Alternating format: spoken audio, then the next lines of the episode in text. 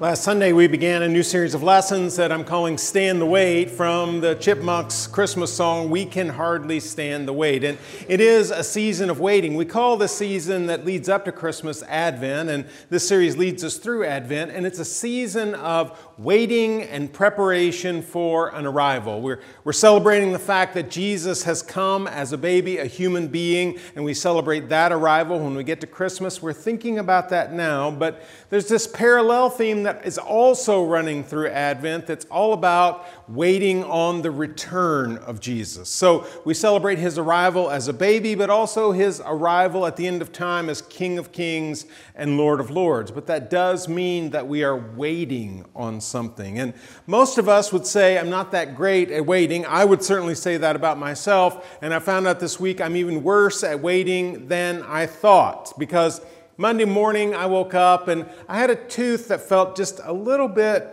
funny. Okay, I've been to the dentist several times recently and he had a plan and worked on some stuff that was going to come later, but I thought I better call. So I called. They said, We can take you tomorrow morning at 8 o'clock. I thought, Man, that's quick. That's awesome. This will work out great.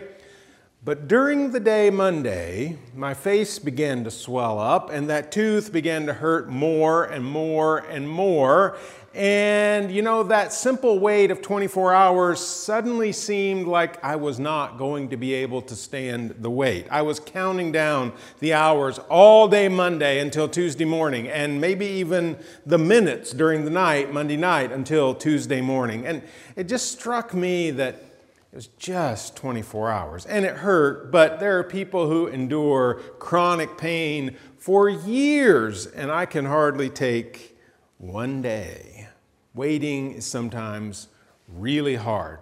Sometimes it's because there's uncertainty, sometimes because it's pain, maybe physical, but also spiritual and emotional. All those things wrapped together make waiting really difficult. And, and really, the sense that we are followers of Jesus means that we will have to wait. It is part of what it is to follow Jesus because we're waiting on his return. Now, that waiting is not easy, and it brings up a couple of objections that even people who are like they are really serious about exploring faith in Jesus, or maybe even Christians who have been following Jesus for a long time, it brings up some questions that are a little bit hard to deal with. One of those questions is hey, listen, you say you're a follower of Jesus. Yes. Didn't Jesus, when he was a human being on earth, walking among us, teaching and preaching, dying, being raised from the dead before he ascends into heaven, didn't he say, I am going to return? And the answer to that question is yes, he did. Hasn't that been 2,000 years? Yes, it has. And some people would say, okay, I, I get Jesus seems like he was really different from everyone else. He could do things that were different. His teaching are, is different. His person, his character stands above and beyond everyone else, but I don't really understand how you can wait for something for 2,000 years. Don't you think it's a sign that if you've waited 2,000 years, that's long enough? Maybe he's not coming back. It's a fair question. But then other people might ask a more immediate question I've been praying about something, something that really matters to me, and it seems obvious to me what God should do in response to that prayer because wouldn't it be better if someone was healed? Wouldn't it be better if a marriage came back together? Wouldn't it be better if the financial problem disappeared? Wouldn't it be better if I got the job? All those things that we might pray about. And yet, God doesn't always act when we want Him to act. There are times when we have to wait and wonder what God is doing. So people might ask, why doesn't God just do what we need Him to do when we need Him to do it? Another fair question. Now, I think we see in the New Testament writers dealing with both of those questions and that question about prayer all the way through the Bible. And today I want us to look at one of those places where a New Testament writer deals with that. And it's in a little book that we call Second Peter. It's near the end of your Bible, probably just a couple, three pages, three chapters. There's not a whole lot there, and yet he says some really important things about this question. Now, my guess is that the church that Peter is writing to is dealing with one or two things, and maybe both. One is the people in the church are going, yeah, we've heard about Jesus' promise to return, but he hasn't done it. And years have passed. Not 2,000 years like us, but years had passed, and they're wondering where's Jesus? Is he really going to return? Or there were people sort of on the periphery of the church, on the outside looking in, going, Why are you following this guy who said he was going to come back and hasn't? Does that really make sense? And so this is the way that Peter responds to that. And we pick up in 2 Peter chapter 3 verse 8. This is what he says. But do not forget this one thing, dear friends. With the Lord, a day is like a thousand years, and a thousand years are like a day. And that's sort of a, a, loose quotation from Psalm 90. So this is not even new language for Peter. But the point is, God has a different relationship with time than we do. Now, there have been Christians over the years, ancient, modern, who have taken this verse and said, Well, I think there's some time space continuum calculus that's going on here. And if we really study this carefully and study human history, we can predict when Jesus will return. So it's going to be December 21st, 1955, or any other date that you choose. And it didn't happen. I don't think that's what Peter's talking about. I think what Peter is saying to these early Christians and to us is that God has a different relationship with time than we do. That God operates, and I talked briefly about this last week, God operates above and beyond how we understand time. We are bound by time. Our lives have a beginning and an end. We are ruled by time. Like we all showed up at sort of the same time today, right? Because we knew when church started. And we've announced that things are going to happen. Christmas Eve services 5 and 7 p.m. Why? Because we need to know when to be there. What is the right time? We think about time every day, multiple times a day, because we have various appointments that we got to meet. Get the kids here, we got a meeting here. We are bound by time. But God is not. Here's a God, as we've talked about a couple times in the last few weeks, who was, who is, who always will be. This is a God who stretches to eternity in both directions. And so God does not see a day or a thousand years like we do. And so we can't expect that even though we feel like, man, it's been a long time since Jesus made this promise to return, well, God sees it in an entirely different way. And so we have to admit here, as with other things in this passage, that God doesn't see everything like I do, and that God knows some things that I don't know. And because of that, this time that we've been waiting is different for God than it is for me. Okay, verse 9 goes in a slightly different direction. The Lord is not slow in keeping his promise, as some understand slowness. Instead, he is patient with you not wanting anyone to perish, but everyone to come to repentance. Now, one of the interesting things that Peter does here is we sort of come at this passage, and I think the Christians that he's writing to came at this whole problem thinking about why do we have to be patient with God? Why do we have to keep waiting on God? And Peter turns that upside down and says, listen, it's not about you being patient with God, it's about God being patient with you. You see, Part of the reason that Jesus has not returned is that he has this incredible love for every single human being. And God's incredible love is giving everyone multiple chances for repentance. He wants everyone to be with Him. He made us. He made us for communion and community with Him. And He wants that to be established both here and for eternity. So if God is waiting, it's not that He's overdue. It's not that God is sort of, He's got so much going on that He forgot that whole thing about Jesus returning and He needs to get back on that. That's not what we're talking about. We're talking about God intentionally choosing to wait because He wants every one of us to have a relationship with Him for eternity. So, this is really about God's amazing love for all of us. Okay? Verse 10. It's not the end of the story, but the day of the Lord will come.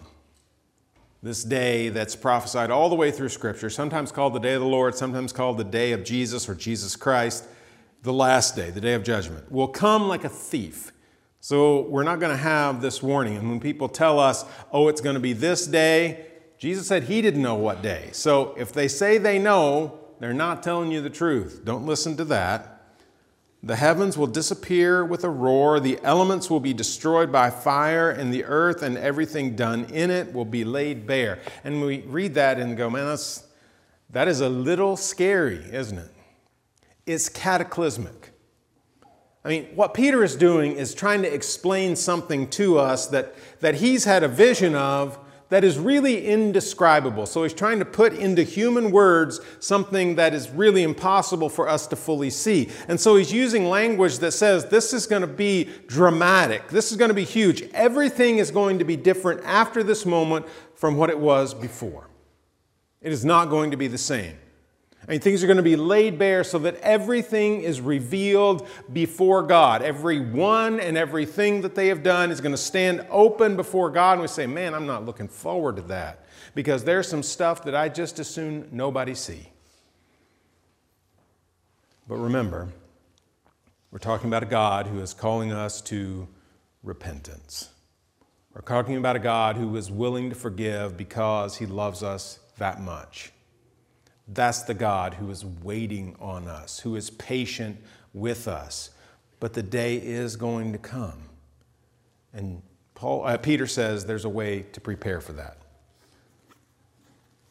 Verse 11 Since everything will be destroyed in this way, what kind of people ought you to be? You ought to live holy and godly lives so last week we talked about how God is at work in our waiting. This week we begin to see that we need to be at work in our waiting, that God is calling us to do something. Now, I don't think Peter is saying, listen, okay, if you're good enough, then God's going to give you a chance. That's not what we're talking about here. Because he's also called us to repentance. So Peter knows, he knew it well because we know a good bit of his life story, that we are all sinners, that we sometimes mess this stuff up and we have to come to God in repentance. So it is not that we are sinless, it's that we're forgiven, but our way of responding to that forgiveness, of that incredible love for God, is by living godly lives. Is by becoming the people that God wants us to be, to being formed into the image of the humans that God created us to be. So we live these holy and godly lives, separated from everything else. That's who God call, has called us to be. We'll never get it perfect, but we have this opportunity to live a life that pleases Him. But God is not done. Verse 13. But in keeping with His promise, we are looking forward to a new heaven and a new earth where righteousness dwells. So there's a, a real clear picture of destruction in this chapter in 2 Peter. But there's also a very clear picture of recreation. That God made the earth, that He made it good, we're told, but that it's been corrupted. And that it is going to be restored to what it was at the beginning. So, this whole story that Peter is telling in just a few short verses is not just about James Jones and his relationship with God or any one of us in our relationships with God. It's about all of creation being restored to what God wanted from the beginning that we have messed up, that is broken because of our sin. And once again, we're back to the amazing, graceful, forgiving love of God at work in creation. Now, we read all that. Peter telling this early church, yes, you, have had to wait, but this is really not about your patience with God, it's about God's patience with you. Yes, you've had to wait, but remember, God doesn't look on time the way you look on time. Yes, you've had to wait, but part of the reason you've had to wait is because God loves you and all of humanity so much that He is calling every person to Him. Okay, you get all that, and I think part of what Peter is getting at for these Christians and that rings out to us 2,000 years later is this Simple message don't give up on God. Here's a God who is present and active in creation, a God who keeps his promises, a God who has incredible love, grace, and forgiveness for every single one of us. Don't give up on that God just because you've had to wait. And there's a couple ways this works out in our lives. First of all, don't give up on God to work in your life. Okay, you've prayed to God. Maybe for days, weeks, months, even years, even decades, and you're wondering why God hasn't responded. Well, we have to say, okay, listen, it feels like a long wait, and yet God operates in time in a different way than we do. And so God's wait may look very different than our wait. And God knows things that we don't know. We sometimes wonder why God would wait to send Jesus back, but what Peter tells us is it's all about us. And maybe there's things that God knows that we don't know about our own life, our own situation, our, the people that we love the most. God knows more. And so, in some ways, this has to come back to faith. As I read the stories of Jesus, as I see what Scripture has to say about who God is, am I willing to put my faith, my trust in this God or not? You know, every Monday morning we have a couple Bible studies that meet here in the church, and I get to lead the one for the guys. And we've been studying through the, the letter Paul to the church in Galatia. It's like several churches in Galatia, because that's a region. And it's been really refreshing to me because it's a powerful letter that really sets out a lot of what Paul says in his later letters in, in, in a great way. But one of the things that I was reminded of this week is this great story that Paul refers back to about Abraham. And he's talking about how God declared Abraham righteous. Okay? How did he move from sinful to righteous? And he tells the people in Galatia remember the story of Abraham that God made this promise to Abraham. Abraham's already an old man, no kids. And God says, Listen, I'm going to make you a great nation. In fact, multiple great nations. I'm going to bless all humanity through you. Abraham says, Okay. And years pass, decades. Nothing happens, no kids. It is well beyond the time when Abraham or his wife would be expected to have children. It seems impossible. And so Abraham goes back to God and says, God, you made these promises, and we have been waiting, and nothing happened. What's going on? And God says, I'm a God who keeps my promises, and I will keep this promise. And Abraham believed him. And the writer of Genesis says that Abraham believed, and God credited it to him as righteousness. God declares this to be a righteous thing. And then in the next section, what God does is, is renew every promise that He's made to Abraham and calls him into this close relationship of a covenant. And then God kept his promise. And it just reminds me that there are times when, when we just have to say, I'm going to trust God. And it might not be easy. I'm sure it was not easy for Abraham. What God was promising seemed completely, absolutely impossible. And God reaffirmed his promise. Don't give up on God to be at work in your life, and don't give up on God to work in eternity. 2,000 years is a long time to wait. I mean, it just is. Unless you're God. And unless you have a reason to wait, which Peter says God sees it differently, and He has a clear reason to wait on us. God is still at work, God's promises are still there and that day is coming. But I think the message for us in this Advent season, as we are preparing our hearts and minds to celebrate the birth of Christ, but we're also looking forward beyond all that to when He returns, is whatever your questions are, deal with them, acknowledge them, but don't give up on God.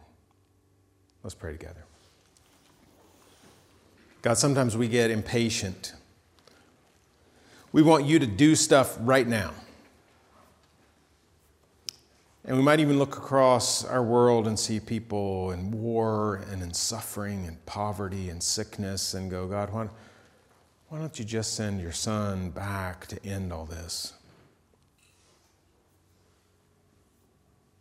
But we want to put our faith, our trust in you today and believe that you are a God who keeps your promises, who does what you say, and that we can know you're going to keep all those promises in the end. Prayed in Jesus' name. Amen. Let's stand and continue to worship.